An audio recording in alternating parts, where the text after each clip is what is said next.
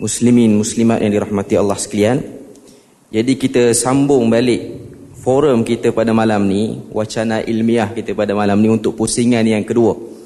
Jadi untuk pusingan yang kedua ni kembali kepada Sahibus Samah Datuk Mufti. Jadi kalau kita tengok uh, Datuk Mufti sendiri pada 20 tahun yang lepas sebab kalau kita ikuti sebab saya sendiri pun mengikuti Datuk Mufti pada zaman sekolah menengah lagi. Okay. Datuk antara orang yang agak terkehadapan menulis tentang bab berkaitan dengan pelipu lara ni. Tukang cerita ni banyak. Maknanya antara orang-orang yang awal bercakap tentang benda ni. Dan pada waktu tu masyarakat dilihat masih kurang bersedia untuk menerima benda-benda macam tu. Kerana mungkin uh, sikap masyarakat kita ni terlampau menghormati orang agama sehingga nak mengkritik orang agama bukan benda yang mudah untuk diterima oleh kebanyakan masyarakat. Hatta hari ini pun. Cuma kalau kita tengok bila mana benda tu mulai dipromosikan orang mulai membaca sedikit sebanyak sebahagian masyarakat mulai sedar. Khususnya golongan-golongan muda ni lah. Cuma saya tertarik saya ada terbaca satu risalah ataupun satu buku yang Datuk pernah tulis iaitu mengemudi bahtera perubahan minda dalam tu Datuk ada sebut tentang bab tukang cerita ni. Okay. Cuma dalam ulasan tu, kalau kita tengoklah bagaimana mana yang baca ataupun yang boleh cari lepas pada ni, antara punca berlakunya pelipu lara ni dia suka datang ke riwayat-riwayat Israeliat ke riwayat-riwayat hadis palsu ke apa yang diorang ada dalam perasaan hasrat dia orang waktu dia orang cerita tu ialah untuk kadang-kadang mengislahkan umat juga dia orang nak tengok umat ni kembali beragama, beribadah. Cuma kadang-kadang waktu dia orang kempen tu, dia orang guna cerita-cerita ni. Jadi soalan saya pada Datuk, adakah boleh seorang penceramah itu dia guna cerita-cerita ataupun hadis-hadis palsu ni dengan tujuan tersebut? Ataupun kita sebut sebagai niat yang baik untuk suruh masyarakat ni dekat pada agama jadi dia pun tapau semua riwayat. Sebab dia rasa orang awam ni tak perlu lagi lah kita nak dedahkan pada benda-benda teknikal ni. Jadi boleh ataupun tidak benda seperti itu. Kalau tak boleh, andai kata kalau tak boleh, apa uh, solusi dia ataupun apa cadangan yang Datuk boleh beri kepada para penceramah ataupun mereka-mereka yang berada pada medan kuliah ni lah. Jadi persilakan Datuk. Masya Alhamdulillah. Tuan-tuan hadirin dan hadirat dan penonton sekalian. Untuk apa kita beragama? Siapa kita beragama? Tuan-tuan yang main masjid, semayang, insya Allah siapa tuan semayang? Insya Allah empat rakaat. Semayang je lapan ke, sepuluh ke. Pahala banyak sikit. Untuk apa kita puasa tunggu Ramadan, Semayang Jumaat, hari ini kita Jumaat. Saya seminggu sekali semayang Jumaat. Kita buat semayang Jumaat, semayang Rabu. Lagi banyak. Kenapa kita tak buat? Kita tak buat kerana benda tu tak ada dalam agama. Kalau di segi niat kita nak buat baik, lagi banyak, lagi bagus. Tetapi agama ialah soal apa yang Allah redha. Mengikut bukan saja taat pada Allah, tetapi taat kepada Allah mengikut cara yang Allah mau. Ini kadang-kadang kita selalu terbabas dalam cara fikir kita. Sehingga kita terlupa bertanya, pasal apa kita nak ubah agama? Macam orang kan, hang ni demam kena pergi makan ubat. Kita pergi ambil ubat yang tak betul, palsu. So tu hang makan ubat, makan dah. Tu bukan ubat. Tak pentinglah, yang penting makan ubat. Kita akan tanya, pasal apa hang nak makan ubat? Nak makan sebab nak sembuh. Kalau kau makan ubat yang tak sembuh, buat apa kau makan lebih baik tak payah makan. Nak beramal dengan agama demikian. Kita kalau Nabi tak datang, manusia banyak lagi pilihan yang lain. Kalau agama ni tak penting mana-mana pendapat sami boleh, pendapat uh, uh, apa nama agama lain boleh, pendapat orang boleh. Ambil saja sebagai amalan agama, buat apa nak tunggu wahyu? Tak payah tunggu Nabi. Kau ni cadang kita buat. Kau ni cadang kita buat sebagai agama. Macam agama-agama yang direka. Tapi kita tak mau mengamalkan sesuatu yang nanti kita balik pada Allah. Allah kata aku tak pernah suruh apa benda ni. Tapi aku tengok dia tu buat. Aku tak hantar dia sebagai Nabi. Aku hantar Muhammad bin Abdullah. Aku hantar dia. Basic untuk kita faham. Maka kalau kita corrupt, kalau kita rosakkan agama dengan kita bubuh benda-benda yang bukan Nabi ajar, kita kata pada Nabi, kita melakukan jenayah terhadap divine religion. Terhadap agama yang telah diwahyukan. Jadi tak ada beza lah dengan Islam dan agama lain. Pendapat orang, apa nama, cadangan orang, hikayat palsu orang. Tak ada beza. Sebab itu Al-Imam uh, Ibn Hibban. Uh, Imam Ibn Hibban di dalam sahih dia kata dia kata uh, faslun zikru ijabi duqulin nar liman nasaba syai'a ila al-mustafa sallallahu alaihi wasallam wa huwa ghairu alimin bi sihhatihi fasal pada menyebut wajib masuk neraka. Sesiapa yang menyandarkan sesuatu kepada nabi sedangkan dia tak tahu sahih ke tak. Ibn Hibban letak tajuk. Ha? Sebab sebab itu hadis man kadzaba alayya muta'ammidan falyatabawa maq'adahu minan nar siapa yang dusta pada aku dengan sengaja siap tempat duduk dia dalam neraka hadis tu mutawatir Allah takdirkan mutawatir Maksud hadis tu tak boleh petikai dah. Hadis duk cerita hadis ahad-ahad hari tu ni. Hak tuan tengok tu. Habang ada hak tu mutawatir. Ni mutawatir. No doubt. No doubt of authenticity of the hadith. Tidak ada keraguan terhadap keabsahan kesahihan hadis itu. Seolah-olah dia adalah satu pasak. Jangan kamu reka. Dalam sejarah, orang yang reka hadis ni bukan semua orang jahat. Macam yang terkenal selalu kita sebut. Abu Ismah, Nuh bin Maryam, uh, Al-Marwazi, Nuh bin Maryam tu dia tu qadhi, dia tu orang kata dulu qadhi ni macam uh, hakim dan juga uh, sumber hukum orang tanya dia lah kalau perbalahan manusia pada zaman tu bukan qadhi yang kat nikah macam kita ni ya. Dia qadhi sezaman dengan Abu Hanifah. Dia buat hadis-hadis palsu tentang fadilat surah. Sampai Nuh terkenal sebagai wadha' kadzab. Mereka hadis pendusta hadis. Padahal orang tanya dia pasal apa yang kau pergi buat hadis palsu? Kau orang alim. Dia ni uh, ulama kata dia panggil Nuh al-Jami'. Nuh yang menghimpunkan.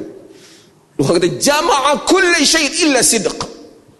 Dia menghimpunkan semua benda. Pasal dia ilmu banyak. Zuhud, saleh, warak, mayang kuat. Menghimpunkan semua benda. Melainkan kebenaran. Tak cakap benar. Jadi dia di sisi ulama-ulama kadzab, pendusta. Niat dia pasal apa? Pasal apa kau pergi buat surah ni fadilat ni, surah ni fadilat ni. Dia reka hadis. Dia kata aku tengok orang banyak duk baca sirah Ibn Ishaq. Duk baca cerita Ibn Ishaq. Masa bila nak baca Quran? Aku buat hadis-hadis palsu tentang fadilat Quran. Quran tu tak ada hadis palsu pun ada fadilat dah. Tapi dia buat kalau baca surah ni dapat ni, baca surah ni dapat ni, baca surah ni dapat ni. Ulama-ulama hadis jujur, jahabis, jago-jago hadis yang bangkit. Al-Imam Musakhawi umpamanya. Kitab dia Ad-Daw'ul Lami' Dia cerita hatta dia mazhab Syafi'i. Dia cerita ulama-ulama di dalam tokoh mazhab Syafi'i sendiri bukan semua tokoh-tokoh yang mengikut mazhab syafi'i dalam nak memenangkan mazhab buat hadis palsu. Sakhawi cerita Al-Imam Sakhawi.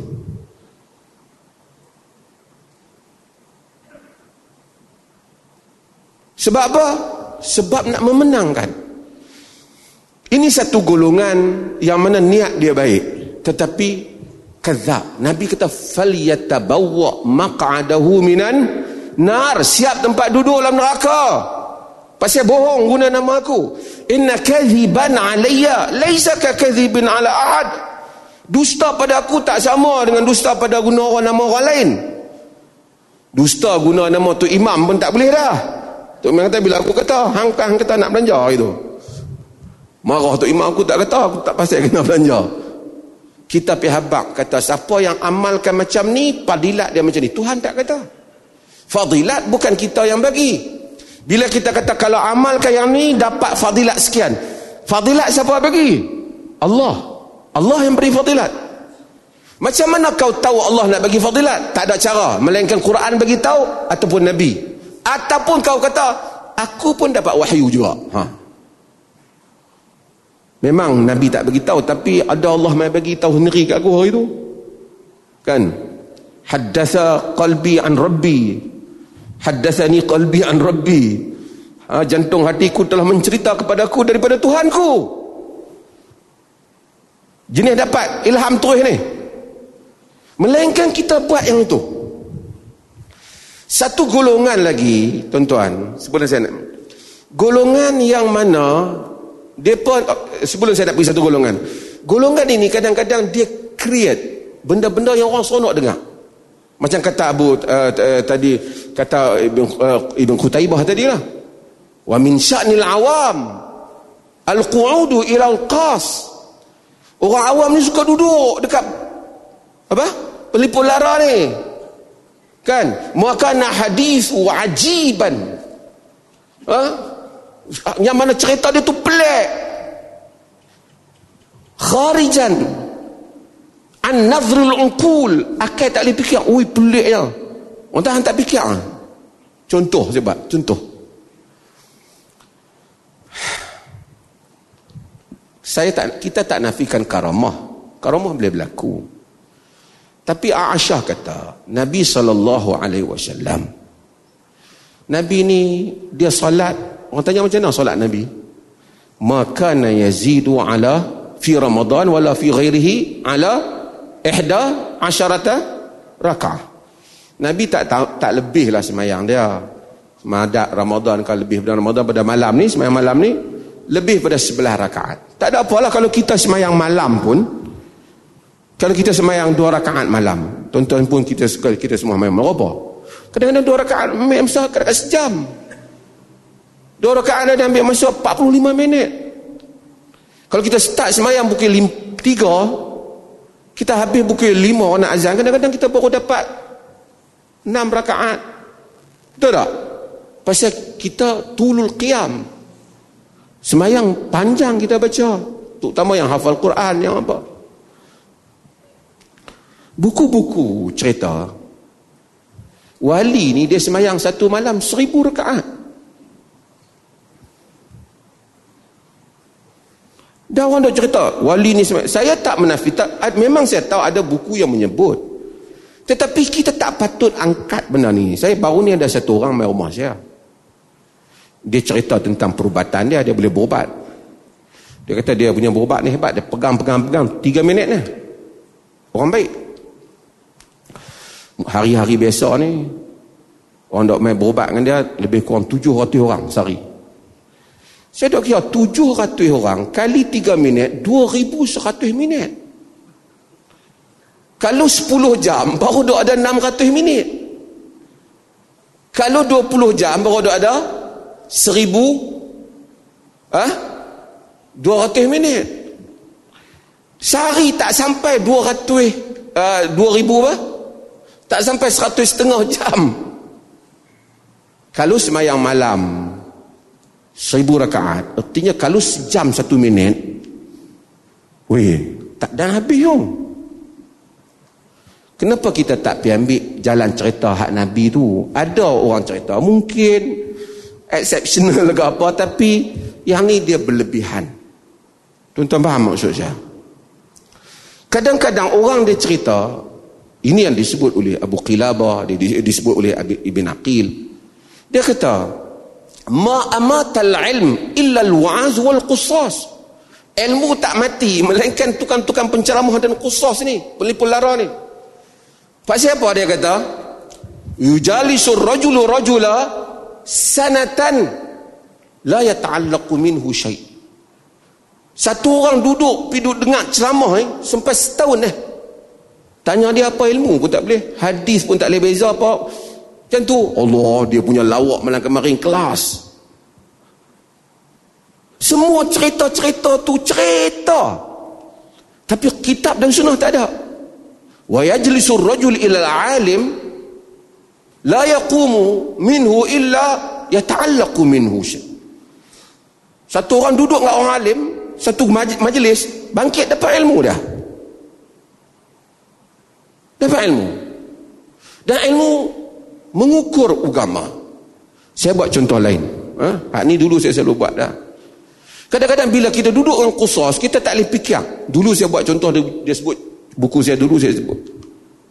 Dulu tuan-tuan tengok masjid-masjid, belah perlih ni mungkin korang lah. Dia ada cerita dialog Nabi dan Iblis. Nabi dialog dengan iblis. Ramai orang baca buku tu.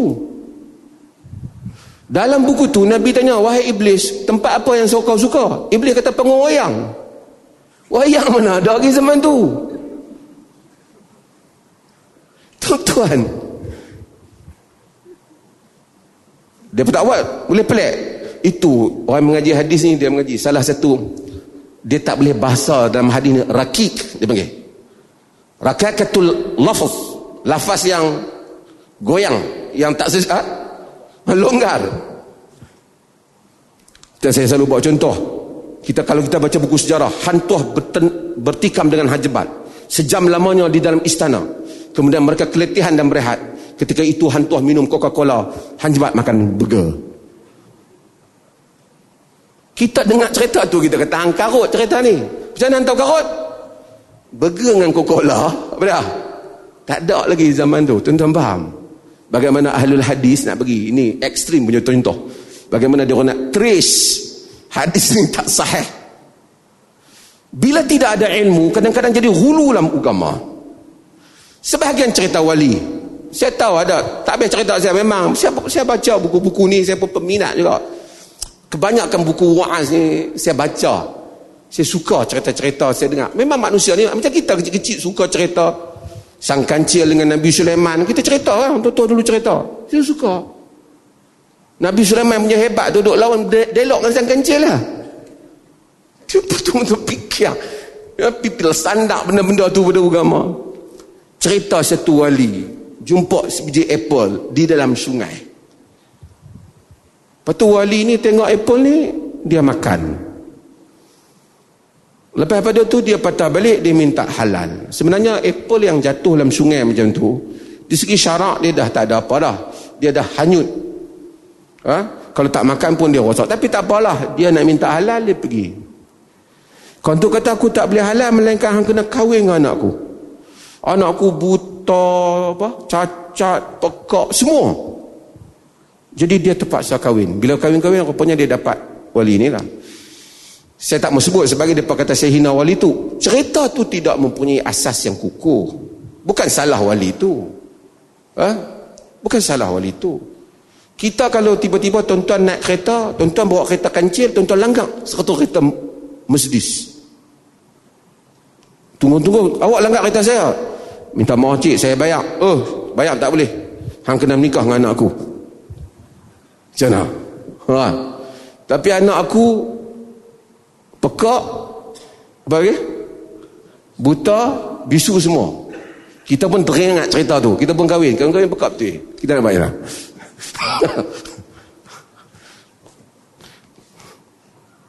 bayar dalam fiqah dia tak boleh macam tu. Nak cerita sembang-sembang boleh. Tapi nak highlightkan dia sebagai ajaran agama tak boleh Mungkin exceptional satu kejadian berlaku. Tapi kita highlightkan. Jadi orang akan salah. Sebab tu dia kata duduk kepada khusus ni. Tak boleh ilmu. Tidak memahami fiqh. Tidak memahami. Kita di perlih ni kita tak bagi satu buku. Buku Majmu' Syarif. Dulu yang lama fatwa tak bagi. Majmu' Syarif. Dalam Majmu' Syarif tu memang banyak Buku-buku fadilat di situ. Fadilat doa haikal, fadilat. Put aside. Sama ada kita kata boleh sirah doa tu boleh baca tak boleh baca. Nak baca banyak lafaz yang kita boleh baca. Tapi nak pergi sandarkan pada Nabi tak boleh. Inilah doa yang dibawa oleh malaikat Jibril kepada Nabi Muhammad. Dengan katanya wahai Muhammad inilah doa sesiapa yang tidak mempercayai ia maka kafirlah ia Inilah doa yang jika diletak pada badan mayat tidak terkena ia soal mungkar dan nakir. Diletak di kapal tidak tenggelam. Diletak di rumah tidak terbakar. Syok kita dengar kan tu. Tak-tak tak kunci, barang hilang.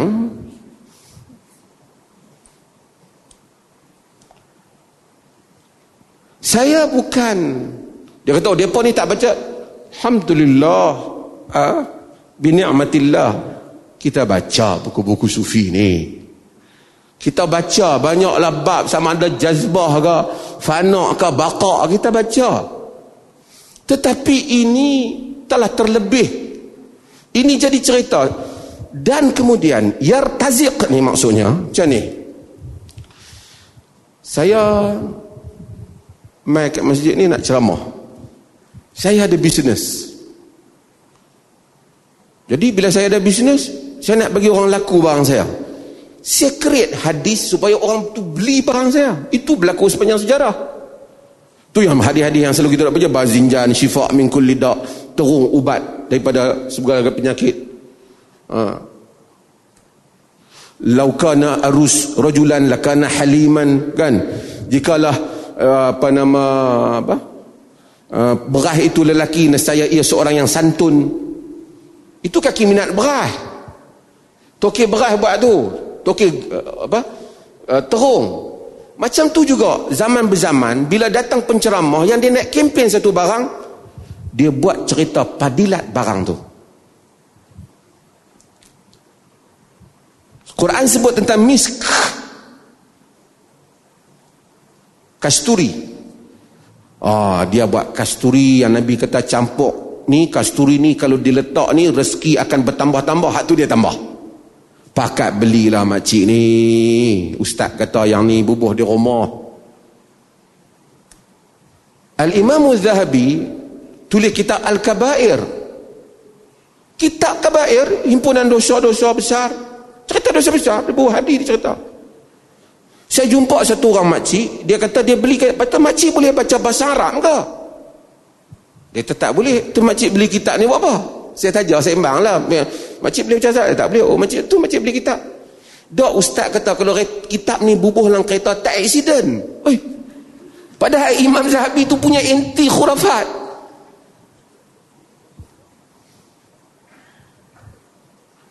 Siapa? Ibn Aqil kata. Ha?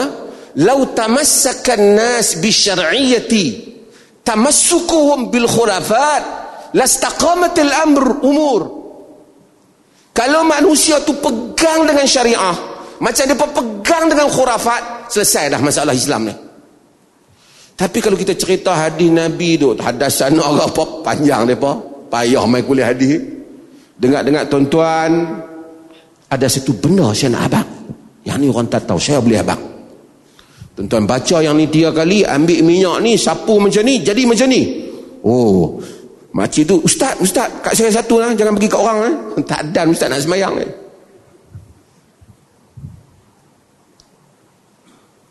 Ya tajir. Menjual agama. Saya tak kata spesifik, mereka jangan duk marah lah. Oh, mufti perlih duk kata. Nah, saya cerita, ini happen throughout history. Ini benda yang berlaku sepanjang sejarah. Kena agama ni memang orang boleh buat untung. Ahli kitab buat untung. Bukan kata habis tu hampa ceramah tak ambil duit ke? Saya bukan kata salah orang ambil duit, saya tak kata. Tapi maksudnya tak boleh kamu perdagangkan hal ini. Hatta meniaga dalam masjid pun tak kena dah. Kempen barang dalam masjid. Lepas tu semua saya minta maaf lah Ustaz-Ustaz. Bukan saya tak bed. Mereka banyak kebaikan mereka. Mereka kesal. Saya tak nafi. Tapi saya nak cerita hal ni. Bila kita ada kepentingan dengan sesuatu industri perniagaan yang berkaitan dengan agama yang kita selitkan ia di dalam ceramah kita. Kita selalu akan menyebabkan kita terbabas daripada bercakap benar ataupun kita menokok tambah yang benar menjadi separuh benar. Hadis macam saya kata hadis Habbatu sauda. Ada dalam Bukhari. No issue. Cuma ulama-ulama khilaf Ibn Hajar kata makan benda neripan dia ambil daripada Ibn Qayyim negara yang panas dan seumpama. Tapi kata habbatu sauda syifa min kulli da syifa min kulli da ubat pada segala penyakit apa? Hak tentu benar. Untuk tu tuan-tuan saya hari ini ada bawa habbatu sauda yang saya campur dengan minyak zaitun dan saya juga campur dengan madu ada juga di luar. Yang tu tak benar. Nabi sebut umum, hak campur tu Nabi tak sebut dan banyak mana campur Nabi tak bagi tahu. Kalau entah masuk macam tu, orang sangka inilah ubat Nabi. Bila dia makan-makan tambah panas. Aku makan ubat Nabi pun tak jadi. Nampak? Nabi serahkan kepada ahli ilmu. Banyak mana nak campur, macam mana nak makan, kena tanya pakar lah. Kena masuk makmal, kena masuk proses, kena masuk pengalaman. Ustaz bukan bidang tu, dia campur-campur, dia bubuh. Kemudian, ini isu penglipur darah. Isu kusas. Bila agama campur. Dan ini yang Nabi SAW larang. Sebab tu Nabi, tuan-tuan, semua orang nak kata, kawan tu nak kata kat orang ni, nak kata sedap kata lah. Tapi at the end of the day akhirnya Dr. Ruzaimi ke saya ke Ustaz Korni ke tuan-tuan ke kita akan berdiri di hadapan Allah. Kita akan membawa amalan agama yang mana kama umirt seperti mana kita diperintahkan. Kalau tak kerana Nabi datang, kita tak tahu syariat ni. Kita tak tahu. Hanya kerana Nabi datang. Kalau kita Nabi tak datang, nak semayang dua rakaat, kita tak tahu. Katakanlah, yang ni saya sebut, kita buat ni, bodoh punya calculation. Ha, orang, tu, orang kata bodoh ni bukan maksud bodoh, maksudnya very simple calculation kita buat hak Nabi bagi tahu saja. Seorang lagi dia buat hak Nabi bagi tahu, campur-campur hak orang lain bagi tahu. Kita berdiri depan Allah Taala. Allah Taala pasal apa kau buat yang ni? Kata yang ni yang dapat dalam sunnah Nabi, hadis Nabi. Adakah Allah kata kau salah? Sebab walaupun aku tak bagi tahu suruh ikut orang lain, patutnya hang kena buat hak orang lain sama. Ataupun sebenarnya kita kata ya Allah, Wa ma atakumur rasul fakhuzu. Apa yang rasul bawa kamu ambil. Kemudian kalau orang hak buat lain, Allah mungkin tanya, pasal apa kau buat hak lain? Memanglah hak Nabi ada, tapi hak depa ni pun nampak macam okey lagi. Boleh kita jawab macam tu kat Allah. Simple punya kira. Macam saya dah buat contoh kan? Kan? Orang suruh kita buat satu kita pergi kedai, kita order nasi goreng udang. Mai-mai dia hantar kita. Eh? Ini nasi goreng tom yam. Pasal apa lain saya order tadi lain? Memang cik order lain, tapi bagi saya nasi goreng tom yam lagi sedap. Hang sedap makan sendiri lah. Yang ni aku order. Tu kita marah. Kan? Tuan-tuan, Allah telah hantar nabinya, hantar agama. Dia bagi tahu agama macam ni macam ni. Hak Nabi ajak banyak ni banyak ni. Kita dah rasa tak puas hati nak pergi tambah lagi hak nu lagi petua orang nu lagi. Kita pun tak terima macam mana Allah yang melarang untuk kita menokok tambah agama dia. Kita menyampaikan tak payah dok, tak apalah. Nak bertengkar ni, bubuh dalam Facebook boleh bertengkar. Tapi innama a'idhukum biwahidah an taqumu lillahi masna wa furada thumma tatafakkaru Sesungguhnya aku menasihati kamu dengan satu perkara. Quran kata. Untuk kamu berdiri bersendirian. Berdua dua orang atau bersendirian. Summa tatafakkaru. Kemudian fikir betul-betul. Hak mana hak orang habak ni. Nak sembang ke Oh jangan main. Dia itu wali jalan tayang. Duk terbang. 70 tahun tak makan. Duk betapa. Cerita boleh lah. Nabi pun makan. Bila Nabi tak makan, Nabi pun keluar lapak. Ha? Tapi antaqumu lillahi masna wa furada summa tatafakkaru. Kemudian fikir apa yang kita beritahu.